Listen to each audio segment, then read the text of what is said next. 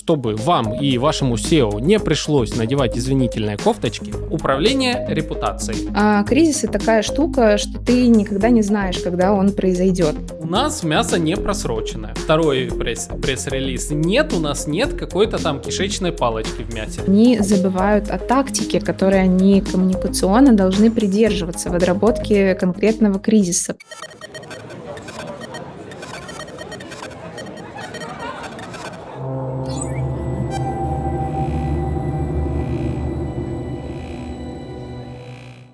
Друзья и коллеги, всем привет! С вами Александр Дьяченко, бренд-стратег, маркетолог и автор этого, как всегда, замечательного подкаста «Маркетинг и реальность». Ну что, друзья, привет вам в первую очередь из подкаст-студии Red Barn. Мы к коллегам в гости пришли вот попробовать записать немножечко визуала, так что обязательно потом найдите один из их множество подкастов и поставьте им лайк, послушайте, много классных у них есть выпусков. А, ну что, друзья и коллеги, у нас начинается четвертый сезон уже. Практически четыре года скоро нам стукнет. Я напомню, пятнадцатого марта двадцатого года а, запустился подкаст «Маркетинг и реальность», в связи с чем, а, да ничего, знаете, толком не изменилось, мы продолжаем. А, каждый год у нас интересные гости, каждый год мы делаем лекции, интервью и мнения о том, как работает маркетинг, брендинг и пиар.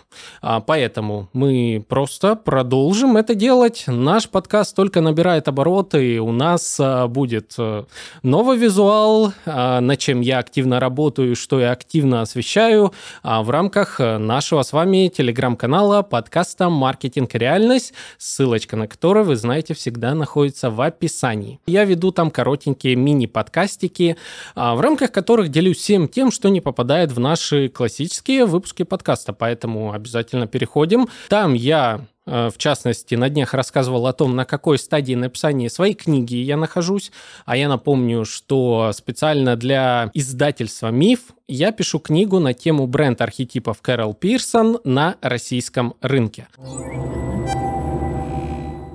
Ну что, друзья и коллеги, год мы с вами начнем. Давайте с того, как правильно работать над своей репутацией. Прошлое, вот буквально недавние события показали нам, что лучшим пиарщиком являются кофточки, извинительные кофточки. Так что, чтобы вам и вашему сео не пришлось надевать извинительные кофточки, я решил пригласить к нам в гости Татьяну Фарышову, лид репутации из ай ти-компании Garage Eight, которая нам с вами расскажет, как отрабатывать негативные всякие сценарии, как сделать так, чтобы репутация в компании держалась на адекватном уровне и много чего еще интересного. Коллеги, обязательно в конце выпуска вы не забудьте сделать репост подкаста «Маркетинг и реальность» вашим коллегам, ведь это плюс в вашу диджитал-карму, это защита ваших коллег от извинительных кофточек. Ну а еще перед началом я бы хотел вам представить нашего рекламодателя, сервис, который многие из вас уже знают, так как он был у нас в подкасте, и который позволит вам держаться в топе по сео-выдаче.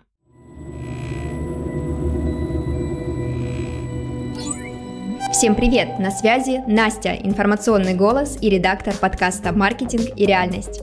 Как сказал Билл Гейтс, если вашего бизнеса нет в интернете, то вас нет в бизнесе. Именно поэтому ваш сайт всегда должен находиться на первых местах в топе поисковых систем. А поможет с этим GoGetLinks, лидирующая биржа вечных ссылок с гарантией. Вас ждет самый большой каталог отборных российских и международных площадок, продвижение через статейные, многоуровневые и крауд-ссылки, удобные инструменты для сео, аудит и профессиональные рекомендации по улучшению сайта, исследование конкурентов, мониторинг позиций. GoGetLinks обеспечит органичный рост без ссылочных взрывов благодаря размещению по расписанию. Ваша сео-стратегия в надежных руках. Платите один раз и получайте ссылки навсегда. GoGetLinks гарантирует вечное размещение ссылок. Даже если площадки портятся или умирают, вы получите автоматическую замену сайта донора. С GoGetLinks вы всегда в выигрыше. Регистрируйтесь сейчас по ссылке в описании и получите специальный бонус. GoGetLinks – ваш путь к вершинам сео. Итак, друзья и коллеги, у нас сегодня в гостях Татьяна Фарышова, лид репутации в Garage Eight. Это международная продуктовая ай ти-компания. Татьяна, привет, рад видеть и слышать тебя в подкасте. Привет, я тоже очень рада быть гостем твоего подкаста. Надеюсь, что у нас получится сегодня очень эффективный диалог, и мы очень много нового узнаем, в принципе, про репутацию, про антикризисный пиар, и поймем вообще, как с этим быть, как с этим работать. Да, Татьяна, сегодня у меня к тебе много вопросов. Во-первых, расскажи о своей профессии, что значит лид репутации, чем ты занимаешься конкретно в компании. Угу.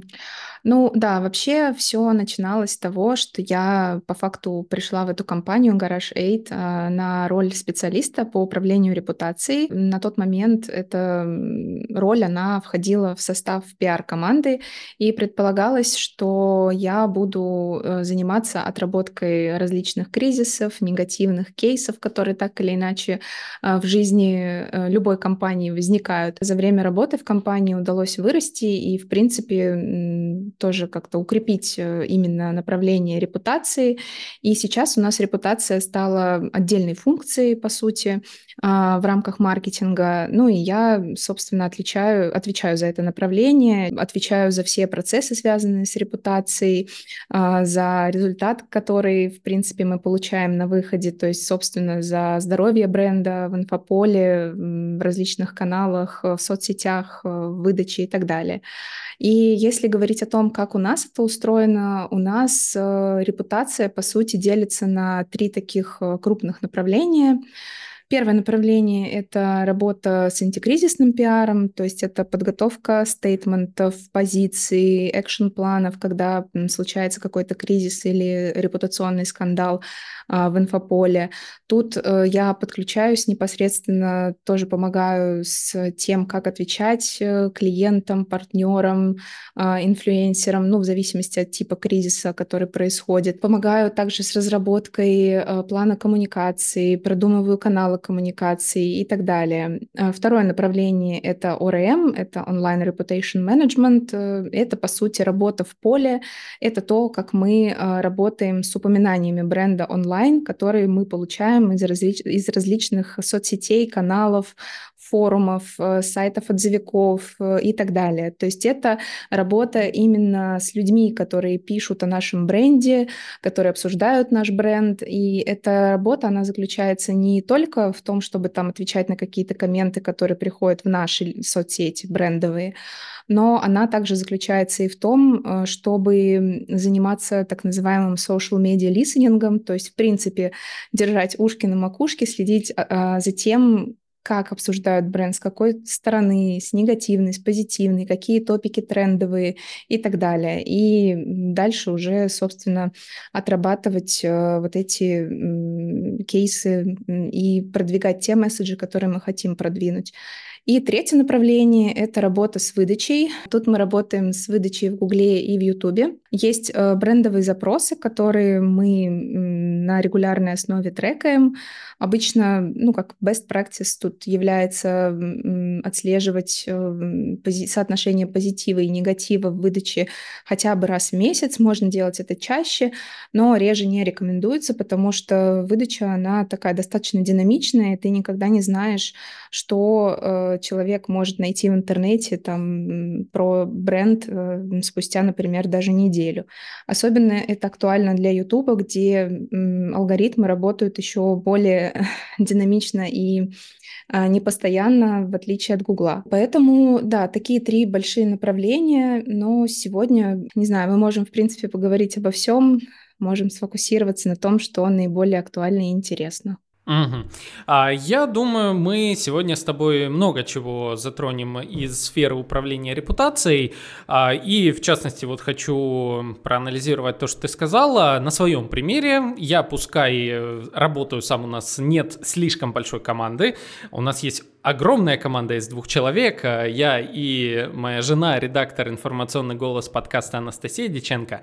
Вот. Но, тем не менее, я стараюсь отслеживать тоже раз в месяц хотя бы поисковую выдачу, в частности, и заниматься в том числе о эр эм, для того, чтобы искать всех тех классных ребят, которые делают репост подкаста «Маркетинг и реальность». Ведь это плюс же в вашу диджитал-карму. Друзья и коллеги, вы знаете, что сделали репост, я захожу, нахожу вас и пишу вам в комментариях, какой вы классный человек. Спасибо вам большое. Татьяна, давай э, тогда начнем вот с чего. Э, первое, что меня интересует, это когда? Когда вообще начинать и с кем это все начинать? Э, вот смотри, управление репутацией. Во-первых, э, в какой момент компания должна так вот принять решение, что пора бы нашей репутацией управлять как-то, не пускать все на самотек? Э, и второй сразу же здесь вопрос, кто это будет делать? Должен ли это делать сам си и о? Э, Должен ли это делать маркетолог, который чаще всего загружен всем вообще абсолютно? Или это эс эм эм-специалист? То есть, давай, э, ответ на вопрос, э, когда и кто? Угу. Начну с первого вопроса, когда. А, здесь, наверное, я склоняюсь к тому, что все-таки все зависит от а, размера бизнеса и а, от возраста бренда.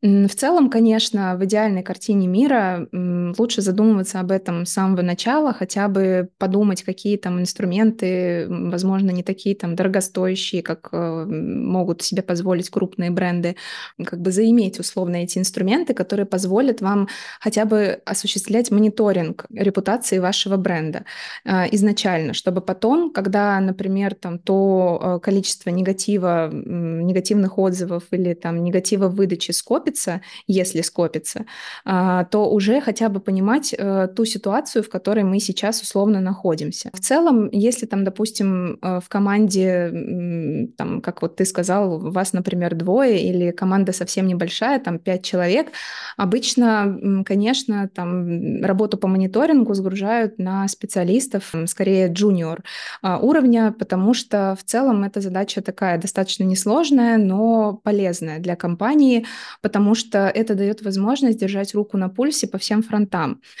Что я говорю, подразумеваю под мониторингом?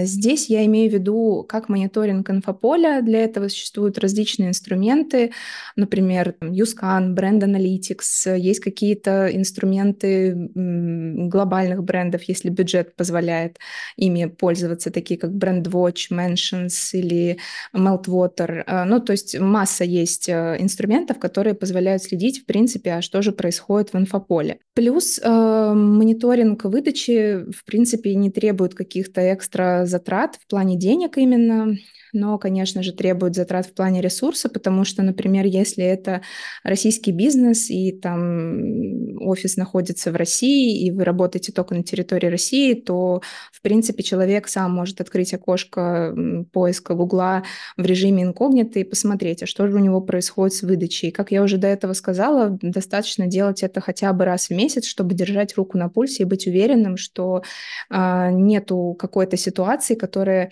в теории может повлиять на выбор клиента в пользу вашей компании. То есть, если подытожить, то, отвечая на вопрос «когда», лучше сразу, потому что а, кризис – это такая штука, что ты никогда не знаешь, когда он произойдет.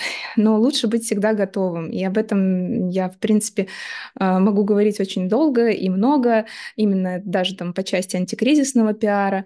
Но лучше перестраховаться и уже какой-то минимальный а, мониторинг настроить, и на кого-то его делегировать с какой-то периодичностью, в зависимости от того, какие ресурсы есть в вашей команде. Хотя бы раз в неделю, учитывая, там, например, что вы новый бренд и упоминаний еще так, но не так много, можно вполне реально следить за ситуацией в инфополе и, там, как я вот упоминала, раз в месяц мониторить выдачу по ключевым запросам брендовым. Вот. Если говорить о том, как должно быть это устроено именно в структуре и кто должен должен за это отвечать. Тут тоже все зависит от э, размера бизнеса. Если, опять же, это какой-то небольшой стартап, маленькая компания, то, ну, опять же, как я вот уже упоминала, это может быть либо маркетолог, специалист по маркетингу, который, в принципе, ну, знает обо всем понемножку, специалист скорее начинающий, возможно, потому что, конечно, мониторинг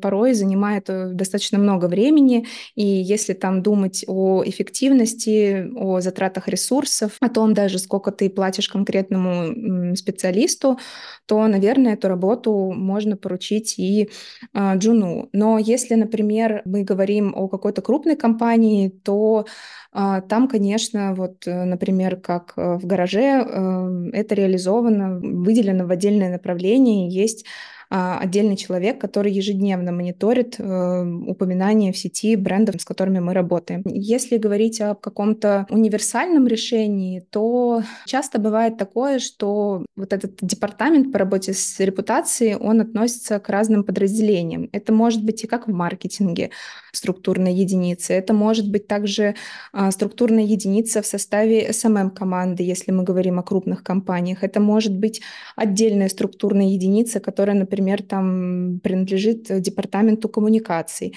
То есть все зависит от того, как у вас это устроено, и, но логичнее всего, конечно, объединять это именно с коммуникациями, потому что все-таки здесь пиар и репутация всегда идут рука об руку, и очень много взаимосвязи, даже когда случается какой-то кризис, потому что для менеджера по работе с репутацией, даже там, который составляет стейтменты или экшн-план по отработке кризиса, пиарщик его лучший друг, по сути, потому что у пиарщика есть все те ресурсы, которые необходимы зачастую для выстраивания правильных коммуникаций с аудиторией в какой-то конкретной негативной ситуации. Вот. Поэтому здесь, да, все очень сильно зависит, но вот я думаю, что если как бы хочется условно по учебнику это делать, то скорее это правильнее относить к департаменту коммуникаций или там подразделению по работе с коммуникациями внутри маркетинга, в зависимости от того, какая структура в какой компании. Угу, понятно. Помимо, к слову, тех инструментов, которые ты э, сказала для мониторинга э, упоминаний, я также могу еще порекомендовать один сервис, сервис LiveDune, выпуск, о котором у нас не один, их сразу много, обязательно найдите на нашем сайте маркетинг точка аудио. Татьяна, так, смотри, ты сказала слово «кризис» и назвала его несколько раз. А, давай поговорим именно о кризисах. А, во-первых, что это такое в рамках вот э, пиар-коммуникации? Какие кризисы бывают? Э, с какими ты лично сталкивалась э, для бренда? И, ну, давай сразу, какой порядок действий? С чего начинать? Э, э, стоит ли сразу звать сео и говорить, вот, смотрите, что о нас, какую каку написали, сядьте, пожалуйста, Иван Иванович, и напишите ответ, или как действовать вообще? Если там отвечать на вопрос про типы кризисов, они у каждой компании разные. То есть если мы будем сравнивать там ай ти-компанию и компанию, которая занимается логистикой, однозначно у них будут разные кризисы, и а, тут нужно скорее специалисту или рабочей группы, группе внутри компании хорошенечко сесть и подумать о том, какие в принципе риски есть а, в целом для бизнеса, и потом продумать сразу под каждый тип риска свой экшн-план. Самый хороший рабочий инструмент здесь матрица рисков, и ее вы можете, в принципе, составить как единолично, если у вас там, например, огромные знания про продукт, про инфополе продукта или бренда, про то, какие там у вас ключевые партнеры, стейкхолдеры есть вовне и внутри. И на основе этой информации составить вот эту матрицу рисков, либо также созвать рабочую группу с коллегами, у которых есть также опыт, например, антикризисного реагирования или большой опыт работы конкретно в этой компании. Что входит в эту матрицу рисков? В первую очередь вы, в принципе, продумаете, продумываете риски, которые могут быть. Прямо пишите по полочкам. Там, например, если говорить про бренды, с которыми работали мы, там один из рисков был э, там, скандал с инфлюенсерами в инфополе, в Ютубе, который разносился потом не только на Ютубе, но и на Твиттере, на Реддите, и как цепная реакция по всем социальным сетя- сетям.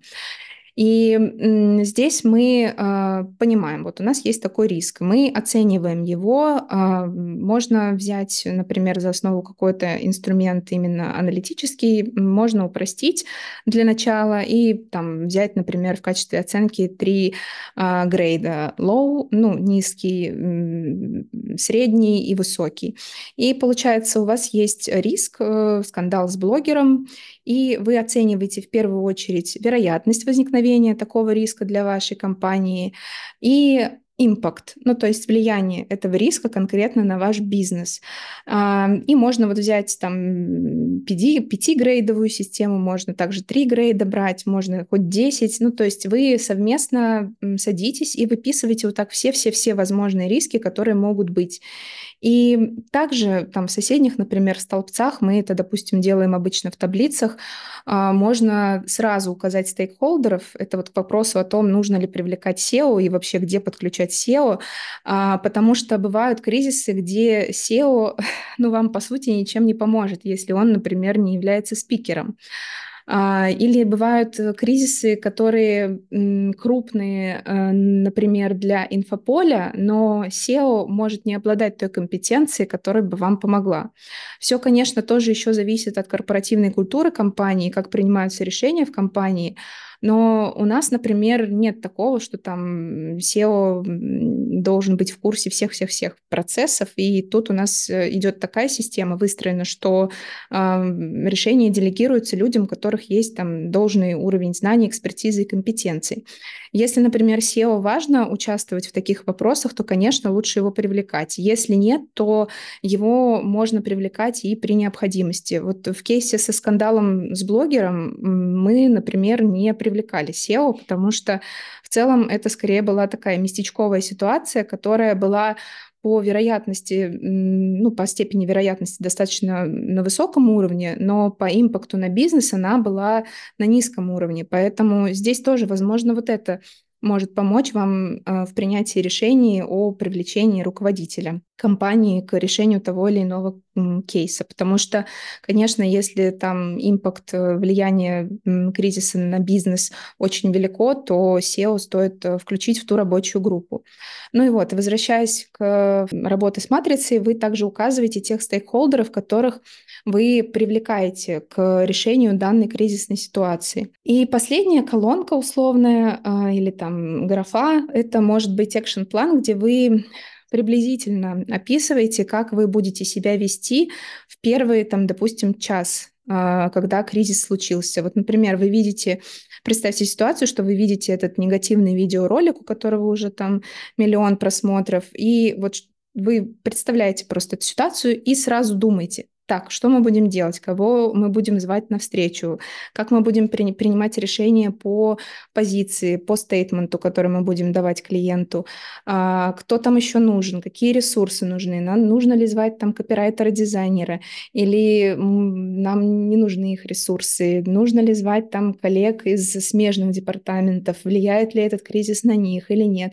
Ну, то есть все зависит от контекста, но важно хотя бы приблизительно описать тот план, куда вы посмотрите во время кризиса в панике, и немножко он вас заземлит, и у вас уже будет представление, а что же вам делать, кого вам звать, нужно ли звать сео. Ну, чтобы как-то немножко привести мысли в порядок, он вам будет очень полезен. Вот. Это если говорить о том, как вообще можно реагировать на кризис еще до того, как он случился. Если же м, говорить о том, вот, что условно вы не подготовились, у вас нету этой матрицы рисков, и вот он происходит, этот кризис, важно э, помнить и держать в голове, что э, если, допустим, кризис выходит очень охватным, то лучше реагировать в первые двадцать четыре часа с момента первого релиза или с момента выхода первого видео, потому что иначе потом есть высокий риск потерять контроль над ситуацией и э, потерять контроль над коммуникацией, над, над тем, как разворачиваются события, над тем, что люди обсуждают, потому что ну, вот этот вот даже сломанный телефон, он здесь как никогда дает о себе знать, потому что информация искажается, она коверкается, и потом еще сложнее будет как-то выравнивать факты, опровергать неправду и так далее. Первым делом важно, опять же, понять, кого это аффектит, понять целевую аудиторию кризиса. Ну, то есть, кто ваши ЦА? Это ваши клиенты или это ваши партнеры, например, те же другие блогеры в зависимости от кейса. У нас, например, вот с одним из брендов был кейс, когда блогер, ну, оклеветал, по сути, бренд, и здесь было очень важно вот как раз-таки в первые двадцать четыре часа выпустить стейтмент от лица компании о том, что это неправда, естественно, и почему это неправда. То есть здесь еще важно было собрать как можно больше вводных данных, допустим, откуда у блогера появилась эта информация некорректная, чтобы потом, впоследствии, как можно более детально подкрепить свою позицию, тот стейтмент, который вы выпускаете. В идеале, конечно, уже в течение часа с момента, когда вы заметили там первый всплеск негатива, как-то отреагировать. Но все мы живем в реальном мире, и я понимаю, что иногда там помимо кризиса есть другие задачи, но тут важно тоже расставлять приоритеты и э, определять степень кризиса. В этом, конечно, как шаг номер ноль помогает мониторинг, э, то есть ты смотришь на охваты, которые у тебя есть, и на основе этого привлекаешь тех стейкхолдеров, которых ты считаешь нужным, там, например, если это блогеры, у вас есть отдельный департамент по работе с инфлюенсерами, ты там можешь привлечь того инфлюенс-маркетолога, который, например, работает э, с такими типами блогеров. Ну, не знаю, там зависит от компании, у кого как это делится. У нас, например, есть разделение по географиям, и там, если кризис происходит в какой-то конкретной стране, мы, мы там зовем того инфлюенс-маркетолога, который в этой стране имеет достаточный уровень экспертности, уже знает все, работал там и может нам помочь э, с в принципе, составлением позиции. Ну, то есть вы в первую очередь определяете стейкхолдеров, собираете их и уже совместно разрабатываете тот стейтмент, мониторите информацию, решаете, какой это кризис, он опасен для вас или нет, решаете, что конкретно вы будете писать, как вы будете опровергать, и далее уже выпускаете стейтмент по тем каналам, которые вы также финализируете вот в эти первые час-три часа после того, как вы заметили этот негатив. Вот. И, конечно же, все зависит от охватов. Так, очень много у нас информации, поэтому давай мы по порядку ее разберем. Первый этап мне понравилась вот идея с матрицей кризисного реагирования. Друзья и коллеги, если вы слушаете подкаст, то знайте, что в видеоверсии мы постараемся это все визуализировать. Я вот у Татьяны попрошу заранее скинуть нам пример обезличенных данных, конечно же, подобной матрицы, и она будет в видеоверсии. Также она будет в статьях, и помните, что все это вы можете найти как в наших соцсетях, так и на нашем сайте marketing точка audio. То есть первый этап мы заранее пытаемся вот прописать все варианты действий на всякого рода кризисы. Следующий этап, вот ты рассказала нам пример того, как выходит неправдивая информация. И здесь у меня сразу несколько вопросов. Первый вопрос, он касается того, что ну, блогеры бывают разные. И давай начнем с того, что с какого, скажем так, момента стоит вообще обращать внимание на блогера, который вот что-то сказал о нас не так. Ведь все мы знаем, что есть такой эффект, как эффект Барбары Стрейзен и подобные моменты, когда вот небольшой инфоповод освещался крупным брендом, и это было хуже, нежели не освещение. То есть как понять, что блогер уже на том этапе, что действительно стоит на него как-то реагировать на его критику? Ну, в нашем опыте это, опять же, часто подсказывает нам об этом здравый смысл, скажем так, немножко субъективная вещь, но в то же время ты правильно заметил, что Здесь я не готова как бы рекомендовать смотреть на охваты, потому что бывают кейсы, когда действительно охваты небольшие, но при этом вовлеченность разрастается там, в тот инфоповод, который блогер вот этот неохватный запустил, она разрастается как снежный ком, по сути. И я бы тут смотрела на следующие моменты. Во-первых, это экспертность данного конкретного блогера в той индустрии, в которой ваш бренд работает. Потому что бывали случаи, например, когда с одним из брендов, с которым вот мы сотрудничали, выпускал негативное видео инфлюенсер, который, по сути, ведет лайфстайл-контент, который там к теме инвестиций, к которым был причастен тот бренд, с которым мы работали, никак, никакого отношения не имел. И поэтому аудитории, по сути, не был воспринят его негативный фидбэк про тот бренд как нечто такое, ну, то, чему стоит верить. Но в то же время был случай с тем же брендом, брендом, когда не сильно охватный инфлюенсер выпускал какое-то видео. Примерно, наверное, у этого инфлюенсера было около до ста тысяч подписчиков, вот так скажем.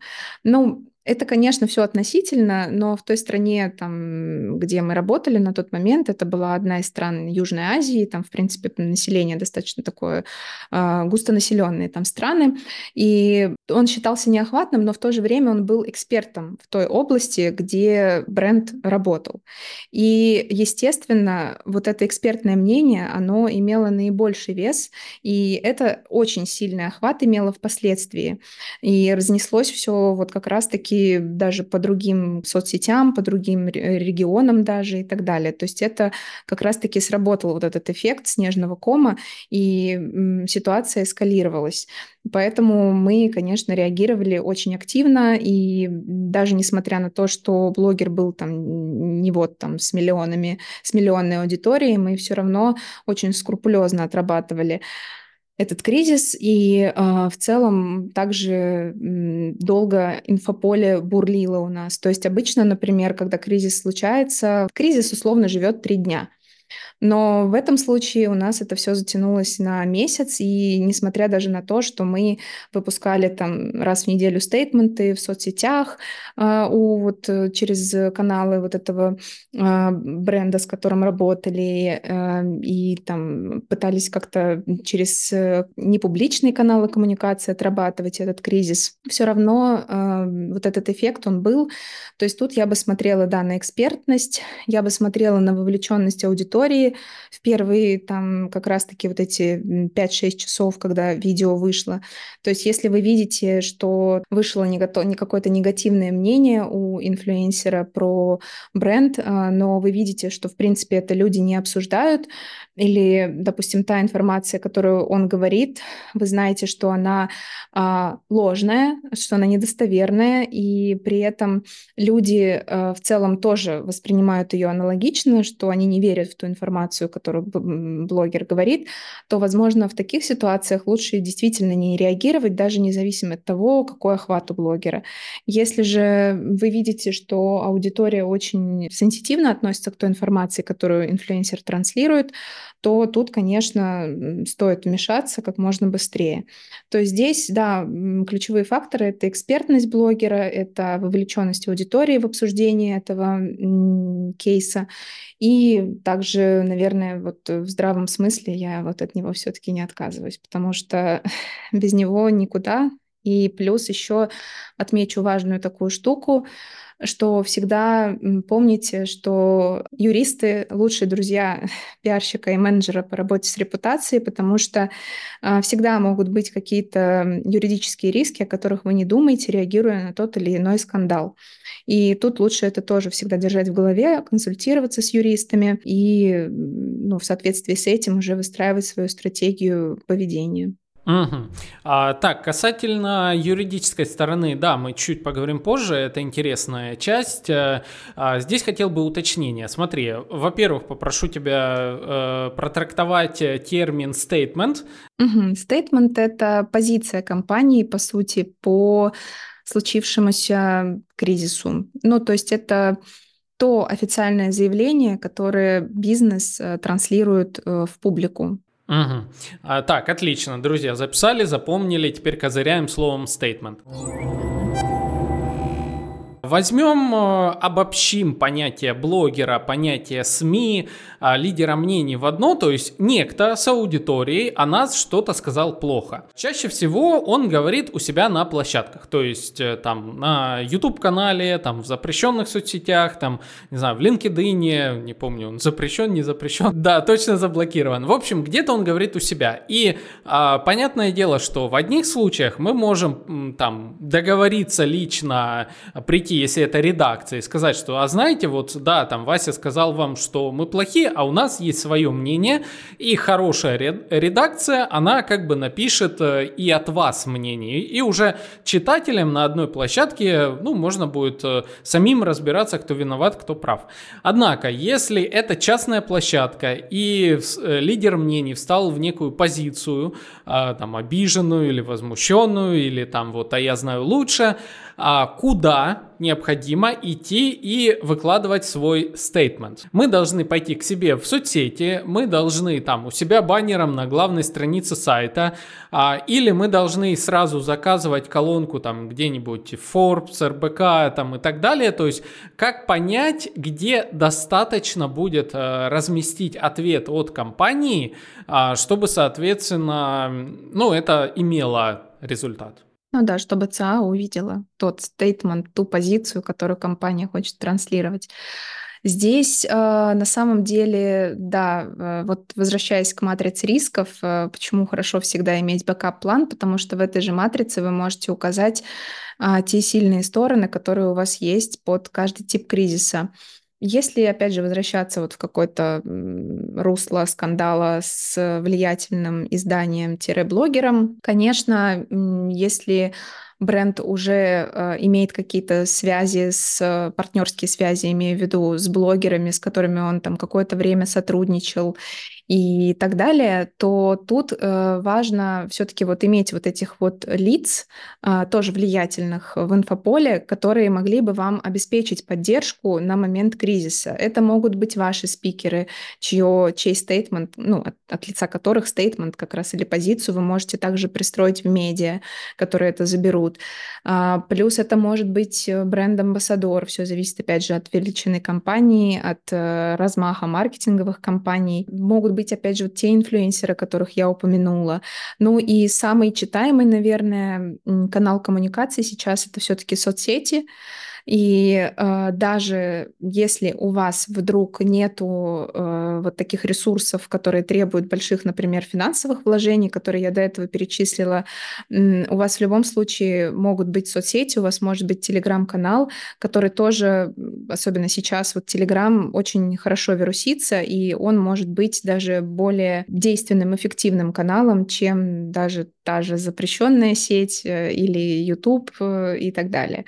Потому что сейчас как бы главный тренд коммуникаций — это как раз их вирусность, то, что это все очень активно репостится, пересылается и так далее. И поэтому тут вот важно иметь хотя бы какую-то возможность коммуницировать с пользователями даже через те же email-рассылки. Например, если кризис не позволяет вам, или тип кризиса не позволяет вам общаться с аудиторией вот в онлайн-среде, а, ну, по каким-то, например, ограничениям, будь то юридическим, финансовым, не знаю, эн ди эй компании и так далее. То есть тут все во многом зависит, но вот если подытожить мою речь, то это все зависит от бюджета. Если есть бюджет, то это могут быть, опять же, вот какие-то, возможно, контакты с журналистами, если у вас есть, например, свой пиар-отдел, который активно работает, имеет выход на локальные СМИ и так далее, локальные и лояльные, отмечу, СМИ, которые могут в любой момент выкатить про вас там пресс-релиз с комментарием компании. Это могут быть амбассадоры бренда, инфлюенсеры.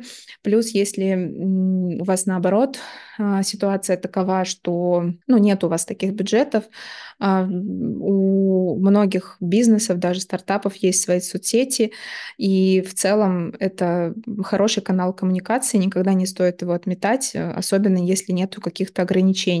Плюс, о чем я уже упомянула, это email-рассылки, это какие-то смс-оповещения, не знаю, если есть такой инструментарий в наличии.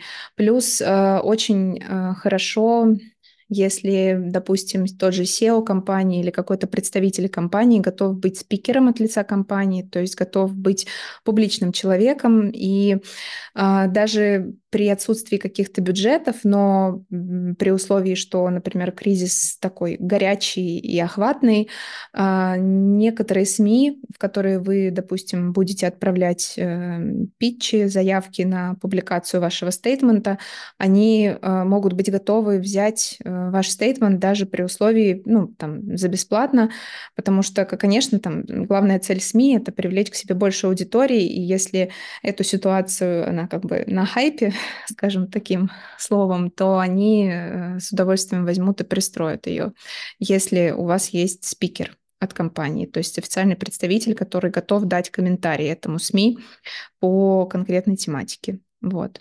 Наверное, такие лайфхаки я подскажу. Ну и, конечно, платные публикации, если, например, там вы большой бренд, но есть какие-то ограничения или там какие-то СМИ не хотят вас, вас брать, то м- хорошо иметь тоже там пул лояльных площадок, СМИ, которые готовы будут за определенную плату также разместить ваш стейтмент, например, при условии, если там си и о компании не публичные, и вы не готовы там какого-то спикера давать тем СМИ, которые могли бы бесплатно, например, ваш материал пристроить, но э, вы там можете за доплату как-то от, э, допустим, представителя бренда комментарий отдать в дружественные вам площадки.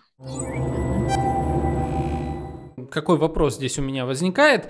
А, пресс-релизы от компании. А, я так сразу прикинул, что вот, ну, допустим, какая-то компания мя- мясо продает, вот просто с воздуха. А, у нас мясо не просроченное. Второй пресс- пресс-релиз. Нет, у нас нет какой-то там кишечной палочки в мясе. Третий. Компания это сказала, что опровергла то, что в ней это. И... Знаешь, уже так вот со стороны создается впечатление, что на компанию все наезжают постоянно. То есть, э, как будто бы между вот этими пресс-релизами не хватает э, чего-то адекватного. А вот, соответственно, вопрос, э, как э, не переборщить с ответами на негатив, э, так, чтобы при вводе названия бренда в поиске у нас не оказалось, что сплошные стейтменты с ответами на разного рода критику. И насколько вообще это, ну, реальная проблема? Да, на самом деле ты очень верно подметил. Это такая проблема, о которой часто забывают.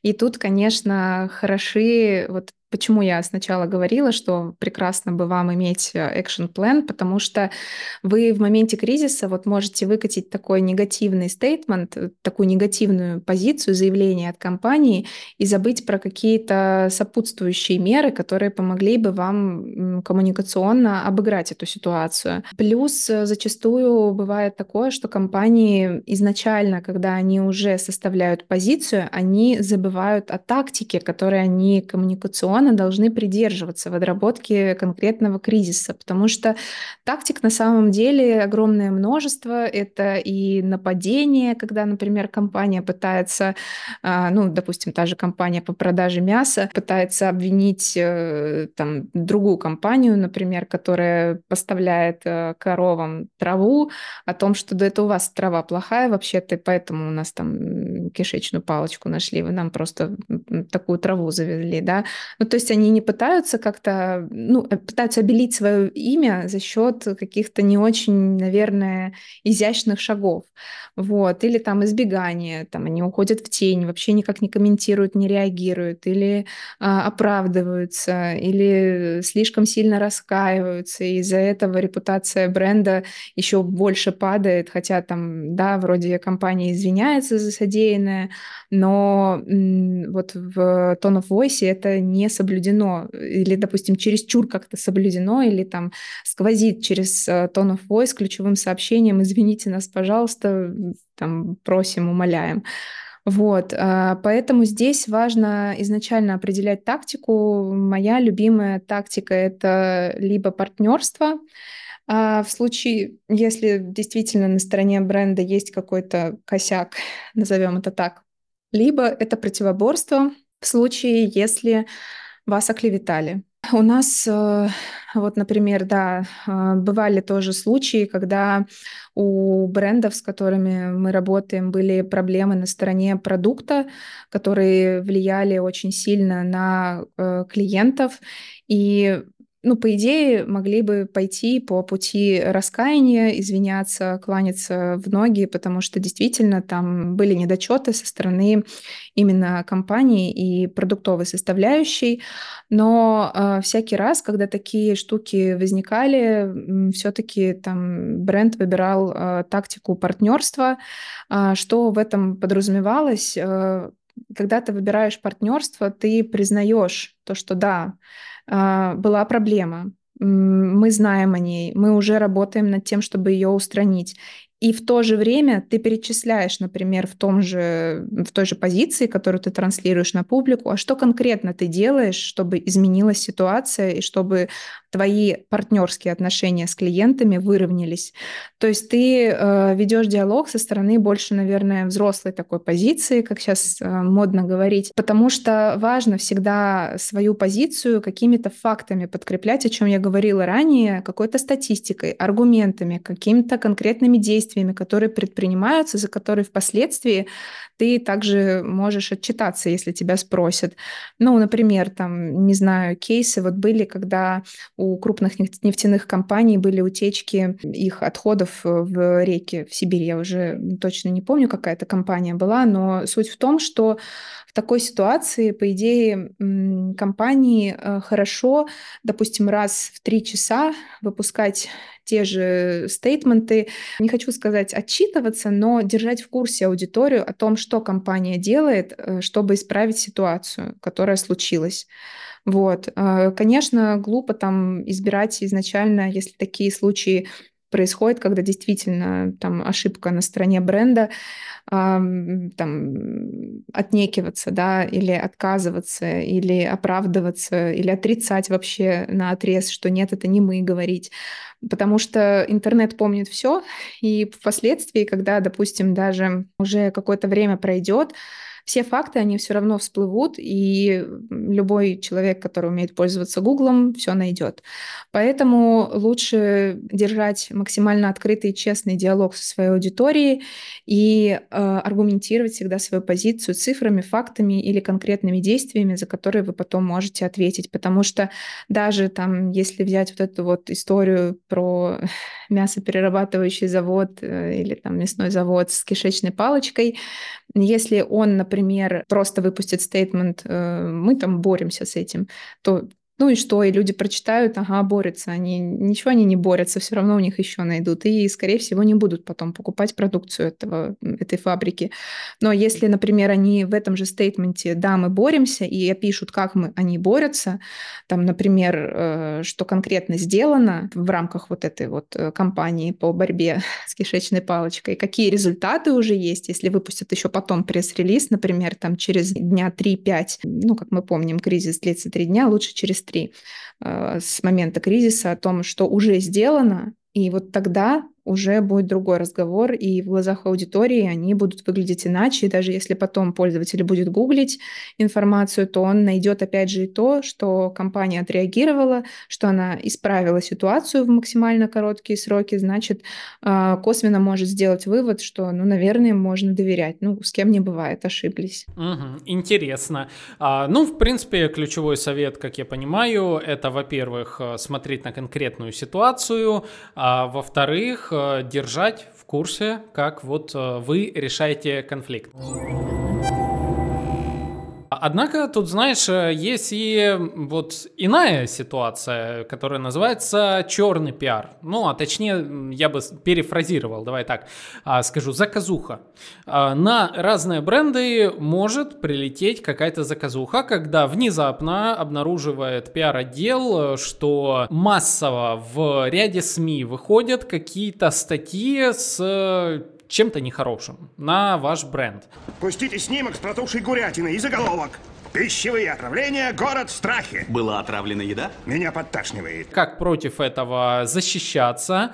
А стоит ли здесь сразу идти в правовое поле? А что вообще, ну, обычно происходит? Какие, как бывает, разгораются а, вот такие заказушные материалы и как этому противодействовать? Тут тоже в моей практике был похожий кейс, когда заказуха публиковалась там на протяжении даже не месяца, а нескольких месяцев. Тут первые, к кому мы пошли, на самом деле были юристы, вот, потому что там было очевидно, что это заказуха. И на тот момент, к сожалению, у нас не было возможности как-то отреагировать юридически, потому что это было немножко в той юрисдикции, там, где бренд работал, где у нас не было там каких-то, ну, полноформатных, скажем так, полномочий реагировать.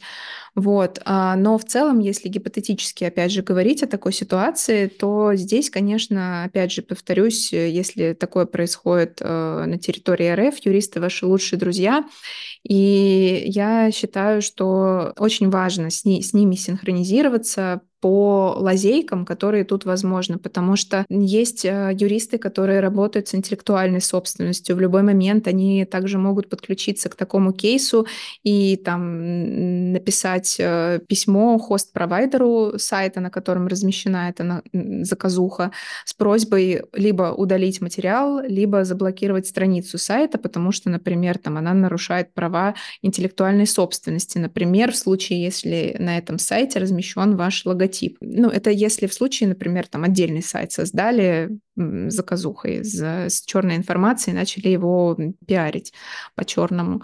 А в случае, если такие статьи публикуются в блогах, например, там формата ви си точка ру или Medium, если брать там какие-то англоязычные блоги, то тут, конечно, сложнее с этим всем работать, потому что блоги — это, по сути, площадки, где кто угодно может что угодно написать, и ничего ему за это не будет. Можно в целом попробовать написать в поддержку блога с объяснением ситуации, опять же, там, привести э, аргументы и факты, поддерживающие именно позицию вашего бренда, но тут нет гарантии, что как-то это будет нивелировано. Что я делаю, например, в таких ситуациях, это я сразу бегу мониторить выдачу э, и соцсети, опять же, э, и смотрю, насколько это вирально, невирально, и попадает ли это в выдачу, потому что если это попадает в выдачу, то тут уже, скажу так, проще с этим работать, потому что ты уже знаешь там определенный порядок действий, как ты можешь эти статьи негативные, например, из выдачи убрать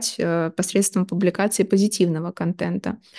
Здесь я бы еще предлагала такой вариант, как размещение каких-то публикаций от лица бренда на похожую тематику, но с позитивным контекстом. Это как раз-таки поможет и инфополю, и выдаче, особенно если это будет публиковаться на тех же массовых блогах или, например, в блогах у инфлюенсеров, у которых есть там определенное количество аудиторий, которых читают, где вы можете быть услышанными, по крайней мере. К примеру, возьмем ситуацию, когда там вас э, пиарят по-черному ваши конкуренты и говорят, что вы обманули десять тысяч своих клиентов, вот доказательства, и там, допустим, перечисляются доказательства. И в ответ на это, ну, тут вы, конечно, используете тактику противоборства, о никаком партнерстве здесь не может быть речи, особенно с вашими конкурентами. Наверное, это редкие случаи, какой-то идеальный мир, где вы э, в партнерстве с конкурентами. Тут, конечно, ваша главная задача — это опровергнуть ту ложную информацию, которую конкуренты инициировали онлайн, плюс найти правильные места, где ее разместить. Об этом я уже упоминала. Это могут быть как блоги, это могут быть также СМИ, на которые у вас есть выходы, это могут быть те же журналисты, с которыми, например, у вас есть уже теплые контакты, и они могут также пристроить в то издание, где они работают, ваш материал. Плюс размещение таких статей в том, что если, например, они будут написаны в той же структуре, как и подготовили ваши конкуренты, то они могут лучше проранжироваться в выдаче, И впоследствии Google забудет про черные статьи, про негативные, и выдачи в топе будут ваши статьи. Еще как вариант можно писать статьи не только по конкретному кейсу, ну, там, допустим, вот как я упомянула, по кейсу, когда вас обвиняют в том, что вы обманули десять тысяч клиентов. Можно писать в целом статьи такие с репутационным уклоном, объясняющие, почему вы хороший компания, которой стоит доверять. Объясняющая, опять же, это не потому, что там а, мы крутые, там, не знаю, какими-то абстрактными фразами, а подкрепляя этот лейтмотив вот этих вот статей, материалов в том, что вы публикуете. Плюс, как еще альтернативный вариант развития событий, здесь может быть также через инфлюенс, но тут важно понимать, какой канал коммуникации используют ваши конкуренты или тот, кто запустил вот эту кампанию по черному пиару, и работать, отрабатывать там же, где они. Вот, потому что нет смысла там отрабатывать видеоконтентом, текстовый контент, особенно если цель там подгадить вам результаты выдачи, например. Татьяна, ну тогда, в принципе, у меня остался к тебе завершающий такой вопрос. Тренды, прогнозы на двадцать четвёртый год. Как ты думаешь, во-первых, насколько создание своего отдела по работе с репутацией станет важной частью развития бренда? Насколько это востребованная как услуга? И что касается рынка труда, как ты думаешь, что специалисты на данную профессию, они сейчас востребованы? Если да, то каких это категорий? Можешь, кстати, привести пример по собственной компании. Ищете ли вы, допустим, сейчас себе экспертов в пиар-отдел? Если да, то это каких? Там джунов, мидлов? Тоже нужно ли обязательное образование в направлении? Вообще, кто те люди и насколько они нужны рынку в двадцать четвёртом году? Uh, да, очень интересный вопрос на самом деле. Тут я отвечу отчасти субъективно, отчасти объективно. Я скажу так, что есть общемировые тренды, которые подтверждают, например, нам, в частности, в нашей работе, что те звездочки, которые мы ставим, это если возвращаться, например, сугубо к работе с о эр эм, с онлайн reputation management, с работой, возвращаемся к работе с ревью, с отзывами о компании. Здесь э, я вижу такие динамики, что, конечно же, бенчмарки остаются, они очень важны. Пользователи склонны там, в более чем пятьдесят процентов случаев выбирать те компании, которые на каких-то локальных сайтах-отзывиках имеют рейтинг хотя бы выше четырех. Вот, и причем четыре — это прям та бенчмарка, которая, наверное, сильнее всего влияет на принятие решения клиентам. То есть даже четыре и пять не так сильно влияет, как вот этот вот уровень а, в четыре звезды условно. И я это все говорю к тому, что, конечно же, работа с репутацией, ну, основываясь даже на этих данных, она набирает все больше и больше оборотов. И даже там, когда я, например, мониторю рынок вакансий в целом, для понимания индустрии, той профессии, в которой я работаю, или в целом, чтобы понять, какие есть специалисты, я вижу, что и запроса больше, и предложения больше по работе именно с репутацией и с такой кризисной составляющей пиара. Плюс еще очень важно, мы, есть такое всемирное исследование «Траст барометр Эдельмана». Они выпустили отчет за две тысячи двадцать третий год летом, и мы его изучали, и увидели, что сейчас есть тенденция во всем мире, что люди все больше и больше начинают доверять поисковым системам, именно в, по части той информации, которую они черпают оттуда. Доверяют поисковым системам даже больше, чем традиционным медиа. СМИ. Поэтому работа с сермом тут тоже выходит на первый план, и, соответственно, сейчас я тоже подмечаю, что даже крупные российские компании, они, у них мало того, что формируются отдельные там мини-команды по управлению репутацией и кризисами, так они еще и привлекают различные агентства в помощь по работе с репутацией. Вот, поэтому здесь я могу сказать, что да, это направление, оно молодое, но в то же время оно набирает обороты постепенно и становится более популярным, чем оно даже было там, например, те же два-три года назад. Если говорить именно про антикризисный пиар, то, мне кажется, он всегда был, есть и будет, и это очень актуально, потому что, особенно если в компании там есть хороший пиарщик, который умеет еще и кризисы отбивать, это, по сути, золотой человек. Вот, потому что всегда происходит такая фрустрация, когда что-то плохое случается, и не хватает какого-то такого трезвого человека, трезвого умом именно я имею в виду, человека, который бы мог все это быстро разрулить, спокойно, хладнокровно, у которого уже есть опыт разруливания таких ситуаций, для него это не в новинку, и он уже просто знает, что делать. Вот, я думаю, что это направление, оно точно не теряет своей важности, только развивается, все новые и новые открытия и сервисы появляются, по крайней мере, я с этим сталкиваюсь, новые фичи появляются постоянно у систем медиамониторинга, подключаются все новые и новые площадки, где ты можешь просто вдоль и поперек читать все, что о тебе пишут. Это, конечно, все развивается. Если говорить про нашу компанию, сейчас на самом деле мы находимся в активном поиске копирайтера в команду пиар, который как раз-таки э, будет нам помогать с написанием каких-то статей, э, которые помогали бы отбиваться от кризисов в том числе. Но я не хочу сказать ни в коем случае, что это будет только работа, связанная с негативом. Конечно же, есть очень много еще и креативных, позитивных инфоповодов, продуктовых инфоповодов, которые э, команда пиар освещает. Вот, поэтому Поэтому очень нам нужен такой человек сейчас. Вот. И плюс, я думаю, что в следующем году откроется вакансия серм-специалиста уже в мою команду, в команду репутации. Нужен человек медловый. Чаще всего мы ищем уже людей таких с достаточно сильной экспертизой, которые могут, ну, как бы быть, по сути, не только исполнителями, но еще и, допустим, также своих руководителей чему-то новому научить. И главное, в принципе, в нашей компании это постоянное развитие, обмен знаниями.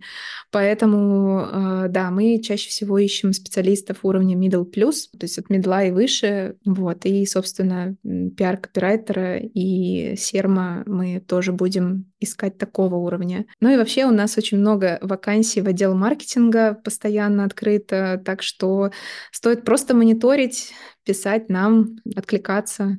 Вот. И мы всегда рады рассматривать кандидатов новых. Угу. Так, друзья и коллеги, ну, конечно же, в описании будет ссылочка на международную продуктовую ай ти-компанию Garage Eight, на страничку ее вакансий.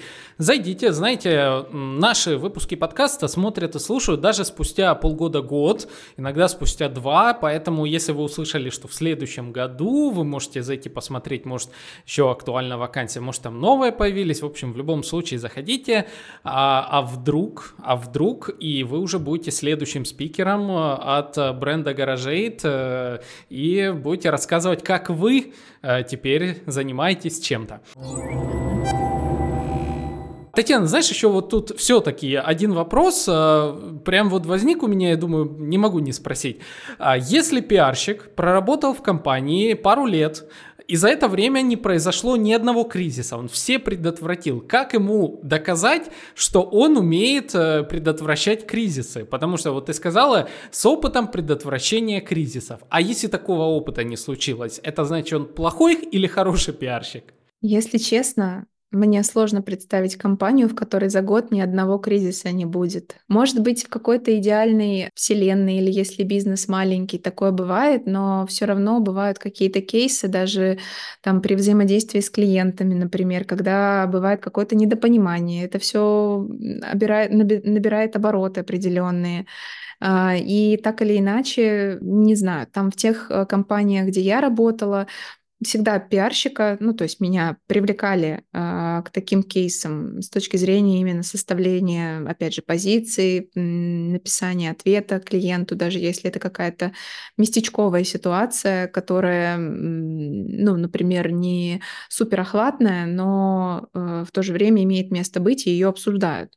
Вот, поэтому, ну, то, что ты озвучил, звучит как какой-то идеальный мир, но если, опять же, представить, что все-таки такая ситуация происходит, то я думаю, что в целом есть выход. Здесь тоже можно, например, существует очень много курсов в пиар-школах по антикризисному пиару.